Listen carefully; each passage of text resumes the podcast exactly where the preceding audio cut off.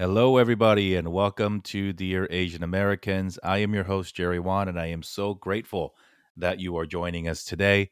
Whether it is your first episode with us or your 140th, we are so happy that you are here as we share Asian American stories that help us resonate, be inspired, and to learn a, a little bit more about the vast richness of the diversity of our community.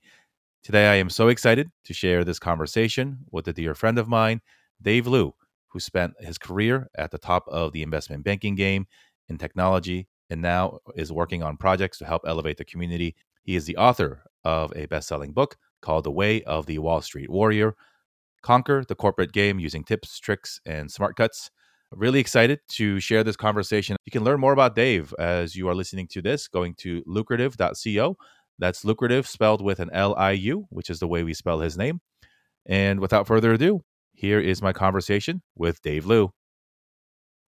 Hey, everybody, welcome back to Dear Asian Americans. Hope you are uh, staying healthy and safe. We are recording this smack in the middle of December.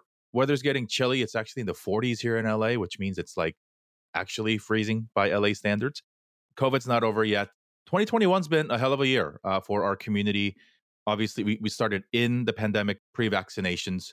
We were met with really unfortunate news continued news of attacks against our community. And we've done a lot. It's also been an interesting year where we've had a bunch of really cool stuff happen, like movies and TV shows and just representation for our community that has really, really made us proud. Um, part of that puzzle for me, particularly as somebody who was in corporate America, somebody who now enjoys and has dedicated my life to getting Asian American stories into the universe, is when cool people, successful people, well accomplished people write books, which might be a little bit interesting for you to hear uh, from a podcast perspective. But books are always going to be the coolest thing that I think people can do to get their stories out there because a book, in essence, is forever. And so with me today is my friend Dave Liu. He's done it all. He has made a name for himself in the traditional ranks of not just corporate America, but at the upper echelons of the corporate world of investment banking, and now is spending his time investing in businesses all over uh, with a particular focus on passing down that knowledge to the next generation of people. So he's got a brand new book out called The Way of the Wall Street Warrior. It's got a lot of words, but it's also got some cartoons. So for, for both sides of people who like to uh, learn through words and through pictures, it is there. We're going to talk about the book in a little bit, but want to welcome Dave to the show. Hi, Dave. Hey, Jerry. Thanks for having me on. I am so excited to to chat with you. Before we get started, I do want to give a big shout out to our mutual friend Bennett Kim, who is your classmate from HBS and, and somebody who I've crossed paths with. Fun fact: I used to indirectly work for him for a little bit as, as a contractor when I did new home sales in uh, many many careers ago. But thanks to Bennett for connecting us. Let's talk about the book a little bit before we, we dump into your personal story. Tell us a little bit about the book, and it's been out for a few weeks now, and, and tell us sort of what you've experienced with it, sharing it, getting feedback from people, and and all the wonderful things that happens when you launch something big. Yeah, no, absolutely. So, uh, the, the, just kind of giving you a little bit of the origin story because I think we all generally like origin stories. Um, how this how this book actually came about was I started to uh, write down all the tactics that worked for me uh, in my career in cracking through the bamboo ceiling and getting to the top of one of the uh, world's major investment banks, a firm called Jefferies and Company.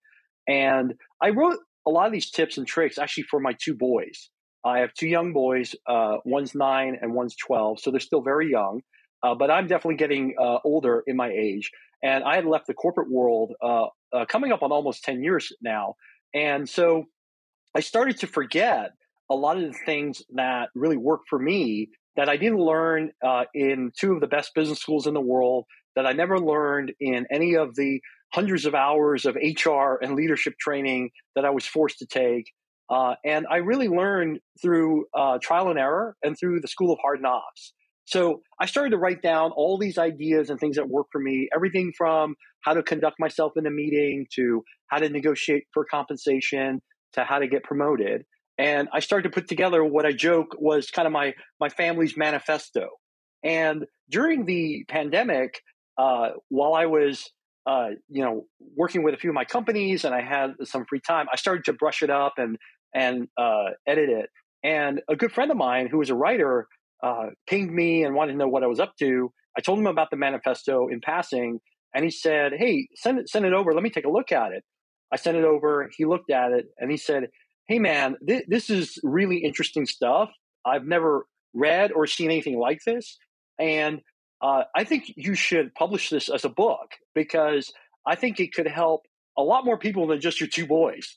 Um, and ultimately, uh, even though I didn't really know what I was signing up for, uh, I decided, you know what? I think this makes a lot of sense. And one of the things that I've really dedicated my life to is uh, focusing on philanthropy.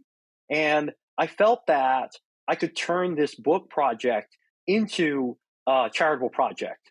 And the way I thought about it was I could help people by giving them tools to optimize and maximize their career potential. In many ways, similar to uh, the uh, the religious analogies around you know you give you give a man a fish he eats for a day uh, you teach him how, uh, how to fish he eats for life. Uh, and so my idea was if i could write a book that could give you tactical help then i could teach you how to fish for the rest of your life and hopefully help you uh, realize your full potential. And i felt that i could really help those communities that feel woefully underrepresented in corporate america not the least of which is asian americans. And i know we're going to obviously talk about that given uh, you know my personal interest in it and yours as well. But i also felt that asian americans in particular uh, don't really get a lot of tactical training uh, from anyone. And we really are left up to our own devices to figure out how to uh, get to the upper echelons of, of corporate america. Um, and so i felt that turning this manifesto into a book uh, would be helpful to lots of people. And then I pledged 100% of the proceeds of the book to charity. So on kind of two sides, it could help a lot of people by spreading ideas and help uh, charities that I believe in uh, by uh, raising proceeds. And the, the two charities that I really focus on kind of cluster into two categories. One is uh, charities that are focused on helping cleft affected babies and children because uh, I am a cleft affected person. I was actually born with a very, very severe uh, version of it. Uh, and I feel a strong uh, personal tie towards the community and I want to help the community. And then, second, uh, I dedicated a proceeds from the book towards Asian American charities, those that are really focused on helping grow uh, Asian American media representation, charities like Gold House, and then charities that are focused on stopping Asian hate, which uh, as you and I both know, continues even to this day, despite what the mainstream media is is effectively not reporting uh, anymore.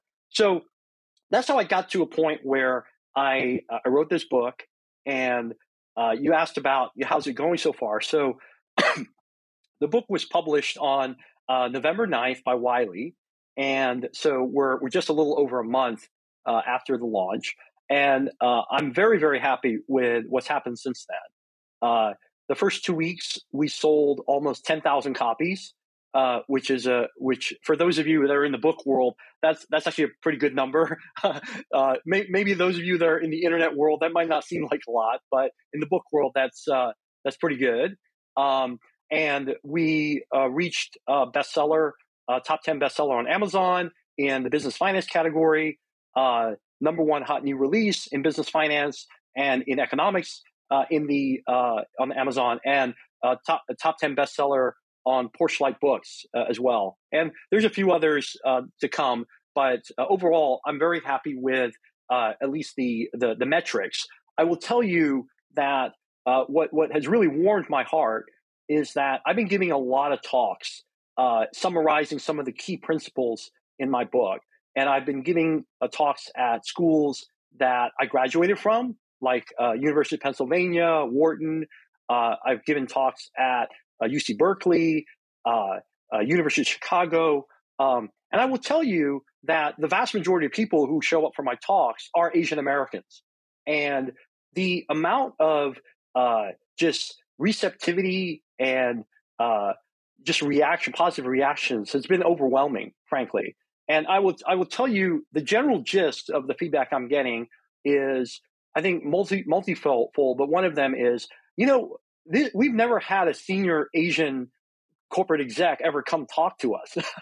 it's almost always Caucasian guys, right? So it's kind of interesting to to hear from someone that isn't kind of a mid level Asian American, but someone that's that's senior that's kind of been up the corporate ladder. Um, and then you're, you're telling us a lot of stuff that frankly nobody else has told us. Uh, you know, there's there's a environment where, you know, particularly if you grew up in an Asian American household, where you're taught that you, you know follow the rules, work hard, and you will get ahead in life.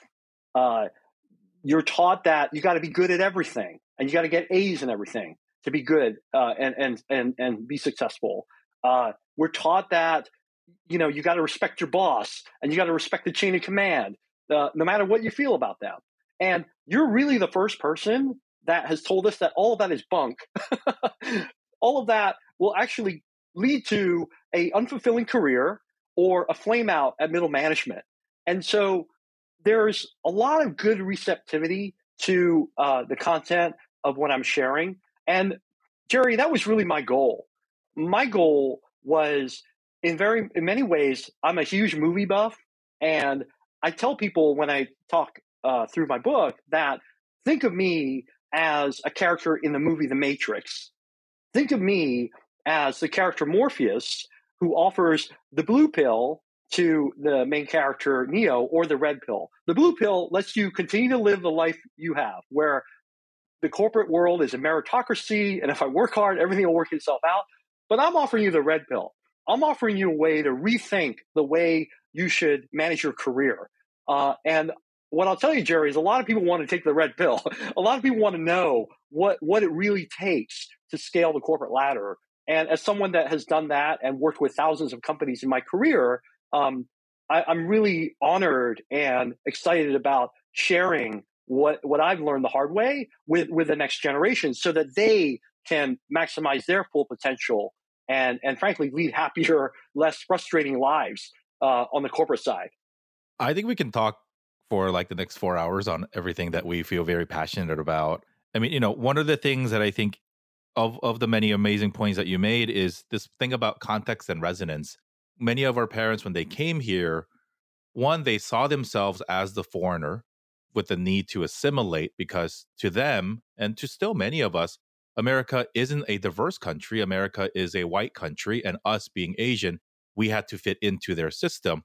And so when we think about and, and look at those of us and in other you know marginalized communities that make it in the traditional sense, whether it be business or government, it's really hard to find, and it is rare, and I totally understand why, people who then make it to the top being proud or at least being aware and cognizant of what that identity meant with respect to their success. So I think it's really awesome that you've done it and that you are spending time. And I've seen you on social media talking to Asian youth. And obviously, I, I think it goes both ways. I obviously host a show called Dear Asian Americans. I create a lot of other content on LinkedIn other places that isn't Asian American specific. But like you, it hit early on that the people who listen to me, who follow me, are younger, younger kids who look like me for two reasons. One, they realize that following mainstream advice isn't working because they lack the context of what it means to be us. And two, privileged white dudes aren't coming to an Asian dude for life advice because they have plenty other places to get it that works for them. And so they don't need to go seeking for it from somebody who they don't have any resonance with, right? And so I, I think it's it's wonderful. Obviously, this book isn't written just for us, but it has a special resonance because when we go to Barnes and Noble, when we go to independent bookstore, and we go down, especially the business book aisle, there's not a lot of three letter last names. And so I want to change that. And I, I get it. And, and don't get mad. Asians are very diverse and I get it. And there's uh, certain, certain cultures, cultures with long last names too. But Dave has a three letter last name and I have a three letter last name. So we'll start there. And, and that's why I think is really, really cool. And, you know, we, we talk about generational shift. And I think certainly Asian Americans have done an amazing job standing on the shoulders of our parents and our ancestors to come to this country and, and to just in one generation really change the way that we can do things. And not just stopping there, but for you, really thinking about your kids as I have to say, hey, I want them to grow up in a different world and, and to give them that advice. So let, let's talk about your your beginnings. Uh, we know from having met you, you know, you went to great schools, you've worked at some amazing places, you're at a place in life now where you can dedicate most of your time, energy, and you know resources to helping other people. Most people don't write business books to give it all away, but you have. Um, where, where, did this all start? Where, where, and then you did mention, and, and I want to uh, acknowledge it and thank you for sharing about uh, how you were cleft affected and how that's also shaped the way that you saw yourself and how perhaps others saw you in both your professional and personal journey. Tell us about little Dave. How did the Liu family become uh, Chinese American and, and all the, all the fun stuff about your youth? Yeah, so my my parents, uh, and and this is highly relevant to the conversation. So my father uh, is Shanghainese and literally took the slow boat from China to study in the U.S. and studied, landed in Mississippi, and then ultimately built built his professional career in Houston. But during that period of time, he was here in the United States in the 1960s, and he encountered massive racism uh, in, in, this country. Uh, he used to tell me, uh, not not in a funny way, he used to tell me that the first time he really realized how uh, how racist this country was uh, was when he attended a football game uh, between Baylor and Rice, Rice University, and all of the and he he was at Baylor at the time. the chant from Baylor was, "What comes out of a Chinaman's ass?" The answer, rice, rice, rice. And he was the only Chinese person that he could see in the whole stadium. So you can imagine what he felt like at that time. He also, um, and I actually posted about this, he also cut a record, uh, a record, uh, a, a, a musical record. And the only label that would sign him was a label called Oriental Records. And you you won't see the sleeve, but I can show you one these days. In the sleeve, it describes him as a Chinaman. so that's the environment that he grew up in. My mother is was born in the Philippines, and she came over largely because her brother was uh, a military uh, U.S. Uh, military officer who was a doctor, and at the time you could bring over uh, your kid, your siblings to the United States. So she came from a world where she really loved this country because this country gave her and her siblings everything. So I got grown up, I grew up in this household, which was really a dichotomy of the best of America and, and the worst of America. I was born here. I was actually born in Houston, but we actually moved back to Hong Kong, which is where I grew up. And the reason why that is really relevant, at least the way I think about the world, is that for about a third of my life, I grew up in an environment where I was the majority. I was not the minority. I was the face of the majority. And I didn't feel like a second class citizen. I didn't feel like, you know, I was treated any differently in that environment. Uh, I only really started to feel kind of the minority status when I came to the United States. And I looked around and said, wow, you know, I'm now the minority and the majority in power, it doesn't look like me. And if I were to distill one of the key advantages that you have if you're the majority in power, is that you give people of the same ethnicity and gender the benefit of the doubt. You do not give that to people that aren't the same gender and don't look like you. And that makes it more challenging if you're a minority or you're a woman and the people in power are men of a certain ethnic group. So I just can kind of give you that kind of overarching lens at how I view the whole uh, minority majority status. Now, obviously I, I, I told you about my uh, my cleft, and uh, for for a lot of people, uh, clefts are viewed as a curse. Just being very blunt about it. Um, I was born with a massive hole in the center of my face. Uh, I had uh, tubes in my ears, and I had a little bit of a speech impediment. Uh, but thank God, after 18 years, 18 long years of treatment, which included 11 surgeries, um, multiple hospital visits and treatment. Like this is a finished product, and at least what my wife tells me, it's not bad. so you know, th- things worked out okay for me. Uh, but what that what that uh, did for me was two things. One is that I actually look at the cleft as a blessing, not a curse, because what the cleft did for me was it really helped me become a tough SOB. I uh, was constantly teased uh, when I was growing up. I was constantly stared at. And what you learn over time is you really learn not to care what other people think about you. And you really try to find your own North Star because you actually see the worst in humanity. And then you realize that you can either get absorbed with all that or you just have to live on your own on your own terms. So I think first and foremost, um, I like to joke that I developed rhino skin. Skin is as tough as a rhinoceros. And that has really helped me in my corporate career because I think having thick skin is a superpower as you are rising the corporate ladder and you're trying to achieve whatever you want. So that's first and foremost. The second, and this ties back to philanthropy, I can say definitively that I am the beneficiary of all the human beings that came before me. Uh, I, if I was born even 10 years earlier than when I was born, I may not be alive today. Even today, with all the technology we have, if a cleft affected baby is not treated, they're likely to die by the time of, uh, they turn 18, and the, and the mortality rate is 90%. So you need, if you're a cleft affected person, you need all the latest surgeries, treatments, etc., in order to just survive. And so, because of that, I'm incredibly grateful. I'm grateful to humanity and what life has given me. And I feel very strongly that if you ever reach a position of privilege or success, you owe it to all your brothers and sisters to give back in any way you can. And it doesn't have to mean like writing big checks. It just means that you need to make the world just a little bit better than the, when you first entered the world. and so that's what I'm trying to do. And that's what drives me. And for me personally, I can't change a lot of things. There's a lot of things in the world that I can't change. But what I can do is I can help people that are underrepresented realize more of their potential. I can help Asian Americans in particular who I feel need help and will only get help largely from other Asian Americans. So I feel a duty to help other Asian Americans.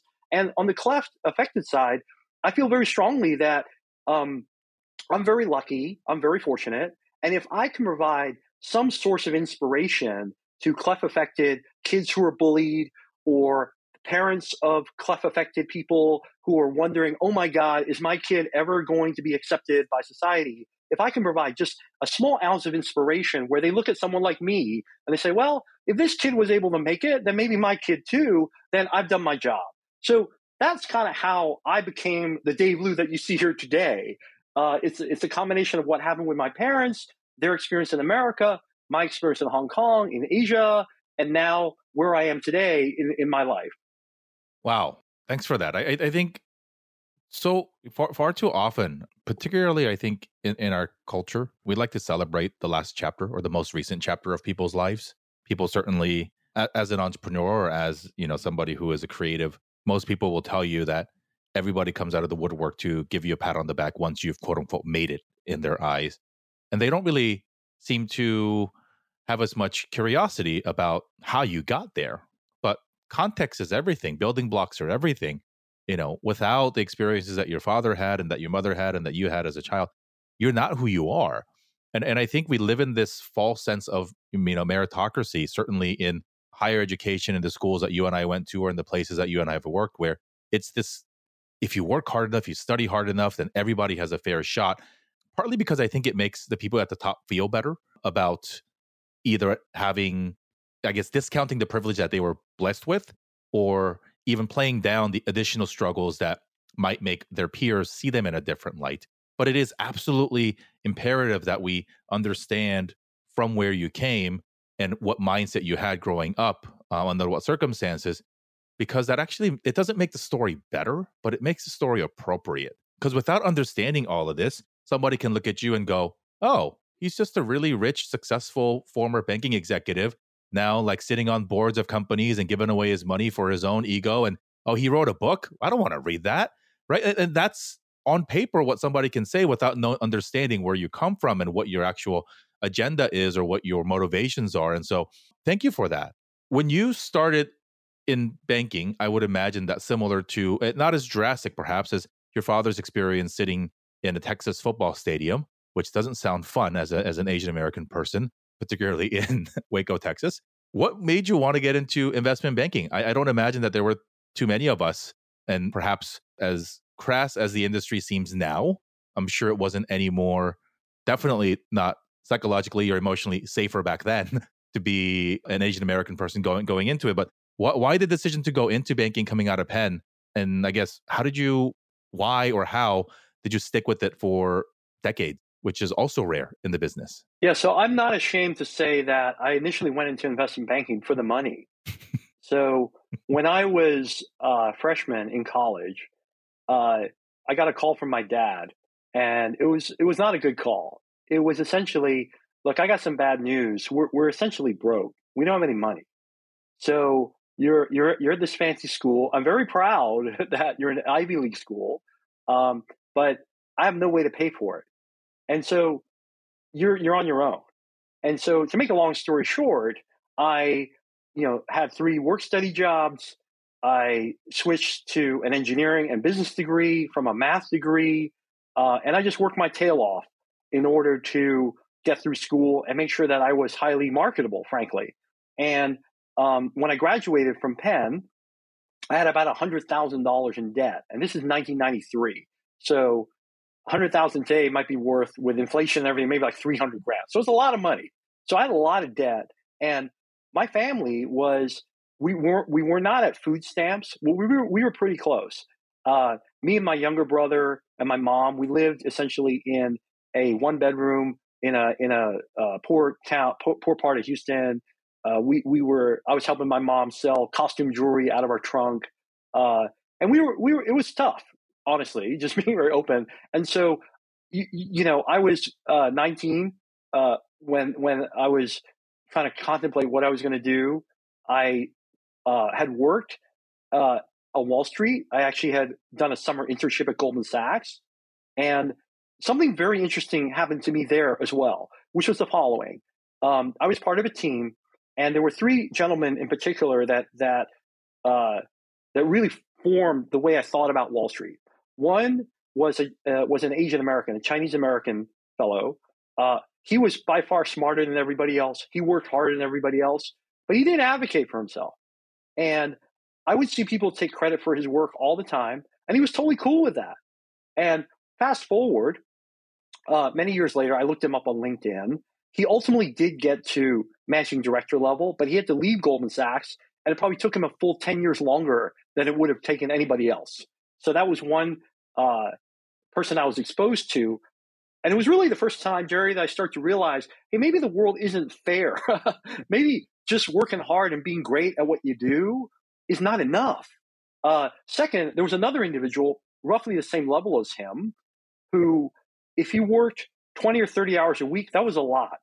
This guy would come in late and he would leave early. And there was always a rumor that the reason why that was tolerated was because he was related to one of the partners at the firm. And so that again, that was my first exposure. I was 18 at the time. That was my exposure at 18 to this whole idea of nepotism and cronyism, right? Like it's more about not only who you know, but who your who your dad is or your mom is than actually what you know how to do. And obviously for me, with with a dad who abandoned us and being at poverty, like that worried me. like, okay, I'm not getting any freebies from, from my parents. And then third, there was an individual that kind of ran the group or was, was kind of the key guy. He didn't work very hard either, honestly. But this guy had a magnetic personality. He was the kind of guy that you would literally jump over a cliff for because he was such a fun guy. He was uh, dynamic. And he really brought out the best in everyone. But, but he wasn't the smartest guy in the world. He didn't work very hard, but he had that it factor. He had that leadership quality. And what I saw in him was not only he could manage the people below him, but he could manage up really well. Like his boss loved him. And so I looked at him and like, wow, this guy is amazing, right? I want to be that guy. I want to be that guy one day because he's not working that hard. He's probably getting paid way more than everybody else, and everybody loves this guy. And so I got exposed to that at 18. But one of my biggest takeaways, Jerry, from, from all of that and working at Goldman Sachs was I looked at it and go, you know what? There's a lot of money around here. I saw paintings on the wall that were probably worth a couple hundred grand at the time. And I looked around and said, you know what? This place, there's a lot of money around here. And I think I could do this job. I think I could do, I think I could work here. I could work in this environment. So first and foremost, that gave me the impression that uh, I could I could accomplish a lot here. I could I could make it here. And then second, I needed the money and I needed it badly. And so that's how I first initially got into Wall Street uh, when when all the banks came calling and they looked at me. And uh, and part of the reason why I stayed was as I started to progress within the firm, uh, my compensation and my title and my power grew exponentially. And I started to focus on areas like technology and internet that I really, really enjoyed. I'll, I'll be honest, when I first started my career working on financial models and PowerPoint presentations for yet another oil refinery or yet another you know dying retailer was not interesting. But once I got kind of mid career and I was working on you know showing stuff to Google or taking Yelp public or uh, looking at things for Yahoo to sell, right? That was exciting. The whole Web 1.0 and the Web 2.0, which was really the core of my banking career, was super exciting. And so that's why I ultimately stayed. And uh, and ultimately, a big part of the reason why I left the business was I turned 40 and I had my second kid. And I could slowly see myself turning into that cliche. I, I could slowly see myself turn into that absentee dad who one day goes home and the kids don't know him and the wife is hanging out with the gardener. and I didn't want that to happen to me. So that was partly the reason why when I had had a 20 year run uh, in investment banking, I decided to uh, start to begin the process of retiring. And it, and it took another full kind of four, four and a half years to fully leave the business. So when all said and done, I spent almost 25 years on Wall Street. Uh, and I wouldn't, I wouldn't trade it for the world, but that's largely why I ended up staying a lot longer than most. Uh, it was because I was good at it. I enjoyed it. I was making a lot of money. Uh, but at the, at, at the end of the day, um, I got to a point where family and doing a lot of other things with the rest of my life became much more important than just taking yet another company public and ringing the bell of the NYSE or pushing the buzzer on the NASDAQ. I, I still sense a little bit, Dave, this sort of wanting to be the good dad, the present dad, as as I've decided to do, and leaving a job that required me to travel full time, albeit at a much earlier chapter of my career with, with young kids. And, and yet, I still see the passion that this business brought you. You're grateful for what the business has taught you, and certainly the opportunities that it's brought you. How do you draw the balance between knowing all the, for lack of a better term, the, the crap you dealt with, the long hours? I can't imagine banking pre fast internet or apps or stuff. Um, different time for a different conversation. But like, how do you balance that, right? Because you also mentioned like you you wrote this book. You are you know on a mission to tell people, particularly your kids' generation and, and around that, sort of how to be successful in this corporate world that you know very well firsthand doesn't allow for the balance that you seek in your life now. Do you think it's any better now in, in the banking world than you started, you know, almost 30 years ago? We see, I mean, you know, I have friends that are in the in the industry from from B school and other places, and it doesn't seem like it. They just throw more money at them instead of making it better. Is, that sustainable? Is that how, how does that fit into sort of where, where you stand in terms of do you want your kids to go into it and, and go through the same experience as you had? Obviously, they're walking into different circumstances than you did from a need perspective, from an access perspective. But how, how do you balance that for yourself and how you want to carry that down? Yeah, so I will respond to that by telling you what I will tell my boys when the time comes and they ask me all about career life and plan. I think first and foremost, what I would love them to do with their lives is I would love them to be an entrepreneur. I would love them to create something new and be the boss. And I think that ultimately will give you the most satisfaction because to me, that is the closest thing that you can get to parenthood in the corporate world. And there is nothing, as you know, Jerry, there's nothing that can replace the the benefit and the pain, the benefit of being a parent and, and the reward that you feel. And I really do believe that when you think about your corporate life and your and your career, I do think of it in that way. It's, it, in many ways, it's kind of like uh, you're you're either the the parent birthing the child uh, if you start your own company, or you're the midwife. You're someone that helps someone else realize a dream. But there's going to be great times where you're high fiving because you closed a big deal or a big contract. And there'll be low times when you get rejected or you lose a deal or you lose an employee or whatnot. So first and foremost, what I would ideally like my kids to do is I'd like them to go start their own business, do their own thing. Um, but then reality and statistics uh, in, which is the following: Not all of us are going to be Eric Yuan of Zoom. Not all of us are going to be Jerry Yang. Not all of us can be boss. The reality is that most of the world will still work for someone. most of us, you know, will still have to work for someone in a corporate environment unless you happen to be a solitary writer writing a book in the woods. You're going to have to learn how to work with other people and navigate the, the corporate uh, hierarchy. And with that, there is no free lunch in this world. If you want to get ahead, you have to work hard. One of the things that I talk about in my book is the idea of winner's curse. And the winner's curse essentially is that when all things being equal, with, when everyone has the same information, he who wins or she who wins ultimately has to act irrationally in some manner. Because if all things being equal, like there's no way you would be winner because everyone will put in the same amount of effort.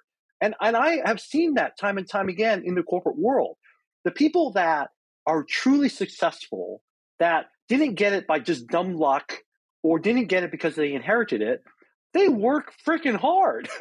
they work really, really hard. And this idea that you can just wake up and start a billion dollar company is just a complete misnomer. It just doesn't exist. Every company that you see today that the media reports on appears to be an overnight success. But you and I both know that for a lot of those companies, they've been toiling away for a long time with many near death experiences. But by the grace of God or by the grace of the founders, you know, they were able to save themselves. And most of the time it's because the founders are burning the, the candle on both ends. So I think that working hard generally is synonymous with uh, being successful. Not always. You know, there's a lot of situations where you can get lucky, or like I said, you can uh, figure out a hack that, that helps you. But I think for the vast majority of us, in order to ascend and be really successful, you, you need to work hard. And so what drove me through my career was a combination initially of fear, not having enough food to eat and not being able to take care of my family. But then over time, it came down to look, in order for me to be successful at Jefferies, where I don't have the Goldman Sachs sweatshirt or the Morgan Stanley emblem, right? I got to work harder. I got to try harder, like the slogan Avis versus Hertz, the car company. I just got to try harder. Uh, otherwise, somebody else is going to take that company public. Somebody else is going to sell that company. And so for many, many years, that's what really drove me. It, it drove me towards trying to be successful by by sheer effort, honestly. Because when you look at any industry at the at the upper echelons, it is always, always a game of inches. It is always, look, you know, I don't care if you're in the venture capital business. Yeah, you could be Sequoia, you could be Accel, you could be Andreessen Horowitz. But if there's a super hot company out there I guarantee you there's a dogfight measured in inches between those three firms to get into that deal. And the guy who wins or the gal who wins usually is the one that puts in that irrational amount of effort in order to win that deal. And so this idea of not having to work so hard to be successful is a complete mirage. It applies in every single sector, in every single competitive industry. Now, for me, what, what really helped was being grounded and not getting caught up in what was uh, helping you know other people or trying to keep up with the Joneses, which I think is frankly a very very dangerous mindset to have. And so I knew that for myself, there were always going to be a bazillion more people out there that were going to be more rich, more powerful, you know, more famous than I ever could be. But I didn't care about that. And again, this brings back to my roots on not caring about what other people think, you know, because of my cleft upbringing. And so once I reached a certain uh, amount of uh, wealth and a certain uh, level of achievement in Wall Street and on the corporate side, I decided that it was fine. I could leave. I could, like a Michael Jordan, I could leave on top and I'd be totally fine with it. And I wanted to start to transition my effort away from just work and towards my family. And I know there's going to be people that listen to this who uh, won't like what I'm about to say. But I fundamentally don't believe that there is such a thing as work life balance. I think it's a work life trade off. And if you are willing to have maybe not as fully optimized successful career uh, and maybe a more balanced uh, uh, personal life, then that's a trade off that you need to make for yourself. And that's totally fine. Nobody's going to judge you. I'm not going to judge you for sure. But for me and for my wife, thank God, um, our 20s and 30s were all about maximizing both of our career potential, salting away as much money as we could and getting as senior and as high as we could. but we both knew that before that biological uh, elevator door shut, we wanted to have children. And so we both knew that we were going to probably have children. You know, the door wasn't going to be shut, but it was it was closing pretty fast. And so we both knew we were going to have kids probably towards, you know, our late 30s. And so mentally, we were both of a mindset that when we started to have an age that had a big four in front of it, like that would probably be the time for us to start to transition out. And so she and I actually both took the leap at the same time. We both essentially retired from our corporate careers at the age of 40 when we had our second kid. Um, and that worked for me. And um, I didn't plan all of this, Jerry, but I did in my 30s start to think about this work life trade off. And I started to think about, okay, I'm, I'm, uh, I'm on a very steep gradient on the career side, and my, my personal life is largely non existent except for my wife, right? But we don't have children, so it, makes it a lot easier. But at some point, as I approach 40, th- th- this career trajectory has to start to asymptote and come down, and, and my personal life needs to start coming up because time and life is a zero sum game. Somebody's got to give. And so that's how I approach these things. And I tell people that don't like to hear what I just said. I say, look, life is all about trade offs. And what I don't want to hear from you is, I want to have it all. I just don't think that's possible. And people that tell you that, I think are lying to you. It's just not possible because we only have 168 hours a day, uh, 168 hours a week. And so that's how I've kind of managed my life. And that's why now I'm heavily over indexed towards family life, making sure that I'm there to take my kids to school, to pick them up, to have dinner, breakfast with them. Um, and I'm, I'm really happy because I know through the lens of a nine year old and 12 year old, they've never seen a world where daddy is not home. they've never seen a world where they don't know that I, I'm not there, right? And and to me, that's mission accomplished because I didn't want to be that absentee dad, and uh, and it's really important to me to be a great dad. That that's one of the the the number one things on my bucket list. You know, when when it's time for me to move on, like I want to be known as a great dad, entrepreneur, banker, writer. That's way far down the list. For me, it's being a great dad. And I think it's also important to note because I've struggled with this too, man. Just I work from home. Both my kids go to preschool. And so, like, I enjoy picking them up, but like, that's sort of when my workday ends. So I need to control, I need to build this business and start new ones to make sure that I can provide for them in the long run. But I also enjoy spending time with them. Well, one thing that I've learned is just do what works for you and be open to change and, and who cares what other people think? Because that judgment is personal judgment, self judgment is, is probably one of the toughest things of you know are you uh, a good enough dad? Are you spending enough time with them? And all these things. And i think you know you you've struck a good balance. And i think doing things that whether it is from a business perspective or from a community perspective overall just to leave this world in, in a in a better place. And opportunity i think economic opportunity by sharing secrets that we weren't told. They think our parents did well for themselves but they weren't they didn't have fraternity brothers from xyz ivy league school that they could call and saying hey jerry needs a job. Because we know that that's how many other people get opportunities and on paper it just sounds wonderful but we don't have those things. We don't know you know my parents had no idea what american childhood traditions were because they didn't grow up here. And and yet we are expected to perform at or higher levels falling to falling victim to the model minority myth just because we study hard but it is such a wild balance and an, almost an impossible thing as you said to balance. And so there are a tremendous amount of trade offs. And so if, if you're listening and you don't have kids yet and you're like, what the hell are they talking about? I, I, you know, I didn't know either, right? Because you don't really know until it, it changes you. It's the one or two things that really changes who you are fundamentally as a human being. Let's talk about your book a little bit as as we wrap here. You mentioned at the top sort of the backstory, but what do you want the legacy to be?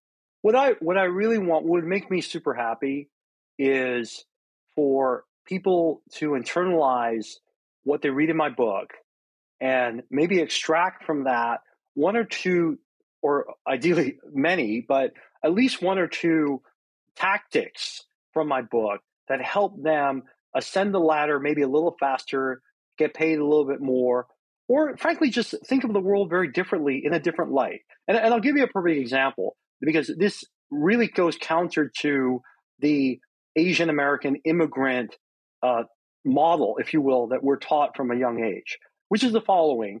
You know, when when you think about rising the corporate ladder, um, what's now been proven through science and through research done by Harvard is that there are really three key things that appear to drive uh, both higher promotion rate and also higher compensation. And two of them I think are very obvious. Okay, it's uh, conscientiousness and extroversion. Right, makes sense. Right, I'm very conscientious. Like I'm, I, I keep at it, and I'm extroverted, or I'm telling people about all my achievements. Right, and we've heard that time and time again. Right, but the third one, which again is proven in a in a research a study done by Harvard in uh, 2018, so it wasn't that long ago.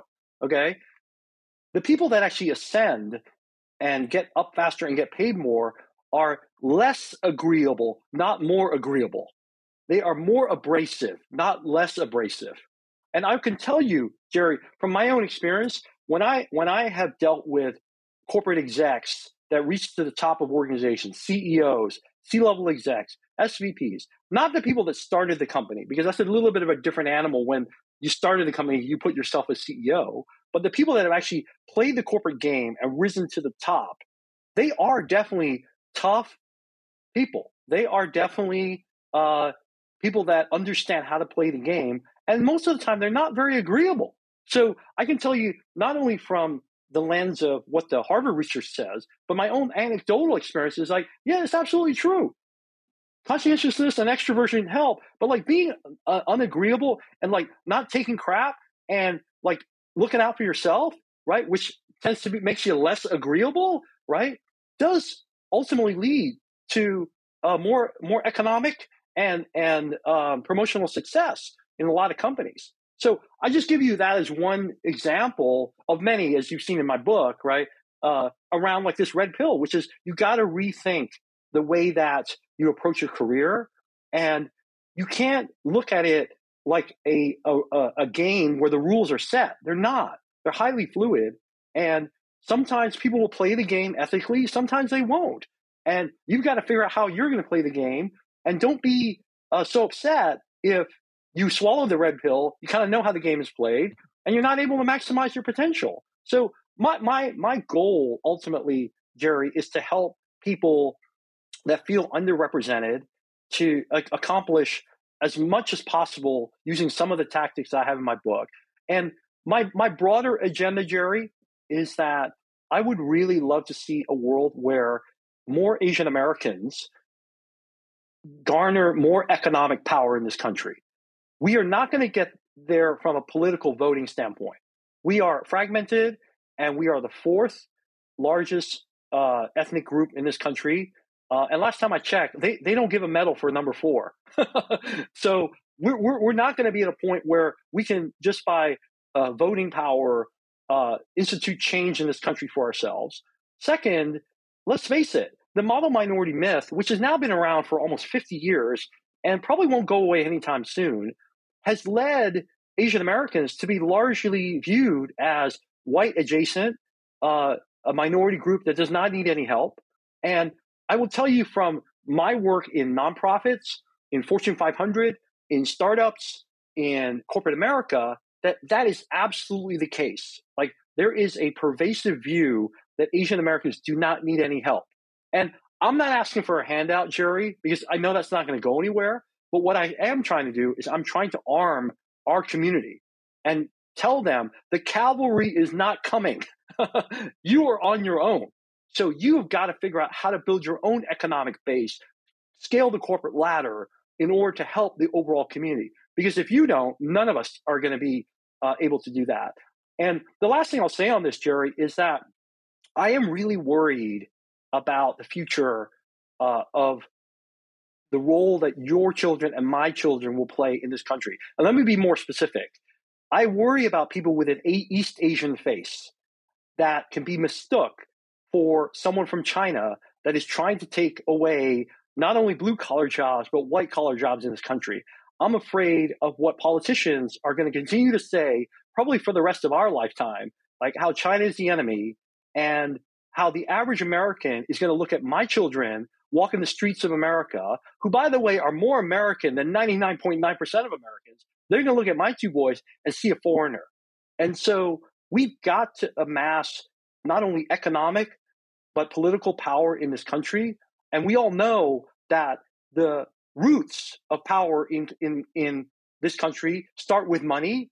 And because the vast majority of us are not going to be Jerry Yang and Eric Yuan, the way that we get more economic power is we've got to get more Asian Americans in the C suite, in the in the senior senior levels, and we've got to crack through the bamboo ceiling. So that is why my broader societal agenda is that I really want to help empower our community because if we don't, I really fear for the world that our children are going to be raised in because I really fear for what's happening in this country and the um, animosity that we still see on the streets today towards people of East Asian descent. Because again, we're viewed as the foreigner within. And the only way we're going to be able to combat that is if we amass more economic power, which can lead to more power in the media and more power politically in this country. Well said. You know, no money, no mission. Obviously, money drives a lot of access, a lot of things that may not result in financial benefit for some people. So, yeah, I mean, and, and for folks who are, are chasing the money, like, I don't think there's anything wrong with it, but don't use it all for yourself. Use it obviously to bring others up. I, I hate the term self made because nobody's really self made. You get where you are on, on, on, the support and the love and kindness of other people. And you inspire, you, Dave, specifically, and, and for those of you listening, you inspire just through your actions. As I joked before, well, not joked, but like we need to write more books. We need to be on more stages. We need to, people need to hear our voices, not just see our faces, to say like, hey, he looks like me or he looks like my dad or whatever, but literally to understand that I have a better idea of where you are in your life and therefore can give you better contextual, relevant advice than somebody who was born into a different society, different societal class, different race, different gender. And so, you know, that's where I think, you know, I, I love your story and teaching that next generation the tools that you've learned. And I don't think it's binary, right? Like I don't think it's it's as you mentioned many times throughout our conversation today, it's fluid, it's gray, you need to adapt, but also be very mindful of just the ugly realities or the blunt realities of what the world is and, and the, the way that we live in. One final question or process or thought before we go. The show's called The Asian Americans. It is a love letter. It is a letter of anything you want to say from us to us. Perhaps imagining it to be a younger version of Dave or a miserable Dave stuck in his cubicle at three in the morning pumping out spreadsheets, or even to your kids. Say what you would love to say to the Dear Asian American community by completing the letter Dear Asian Americans this is a call to arms for all Asian Americans out there. We, we need to fight for our office in the C suite. We need to fight for our face on film. We need to fight for our voice on podcasts, on radio, on, on paper. We need to fight for our right in the government. Uh, we need to fight because we owe it to our children to make it a better world for them. And so fight for what's right. And know that you're not alone in the fight. Look around there are people who are willing to mentor you, to coach you, and, and more from a practical perspective, to invest in you and to invite you to the table and drag you into rooms so that neither of you are alone. And so I, I think, you know, the heads down mentality that so many of us were taught also is extremely lonely because we're told to just do it yourself and figure it out. But uh, for the benefit of yourself and those around you, and certainly for the next generation, uh, make this a community thing. Bring others along. Let's celebrate stuff together. Dave, I want to thank you again for making time to, uh, to come on the show. You can't see this, but it's a cool book. It's got a little golden cartoon bull, one with a sword and a suit and a golf club, which I think is the uh, the the epitome of what a a busy banker could be. Golden, nonetheless. And so, thank you. Best of luck in your uh, next chapter as somebody who influences uh, the next generation of leaders and, and business leaders in our community and beyond. Thanks again to Bennett for connecting us. Congratulations on all of your successes so far. Continue to stay healthy. Thanks so much, Jerry. Thanks for having me on your show. Thanks for tuning in to this episode. Grateful for Dave for sharing his story and really excited to see what he builds. We recorded this episode a little while ago, so since then he's launched an amazing new product called Reel 8. That's R E E L for films and 8, so it's reel8.com. And it is a platform to help independent filmmakers get their projects funded and launched. And so check that out. And big thanks to you for tuning in to our episode. Uh, connect with us on Instagram at Dear Asian Americans. You can listen to previous episodes on your podcast app or by going to dearasianamericans.com. If you want to send me an email, it's jerry at jerrywon.com. And if you want to learn a little bit about me and what I do outside of podcasting, you can learn about that at jerrywon.com as well. This episode of Dear Asian Americans has been produced and created by me, Jerry Won, and edited by KJ Rauke. As we always do, we wish you happiness, health, and safety. This has been your host, Jerry Won, and thank you for listening to Dear Asian Americans.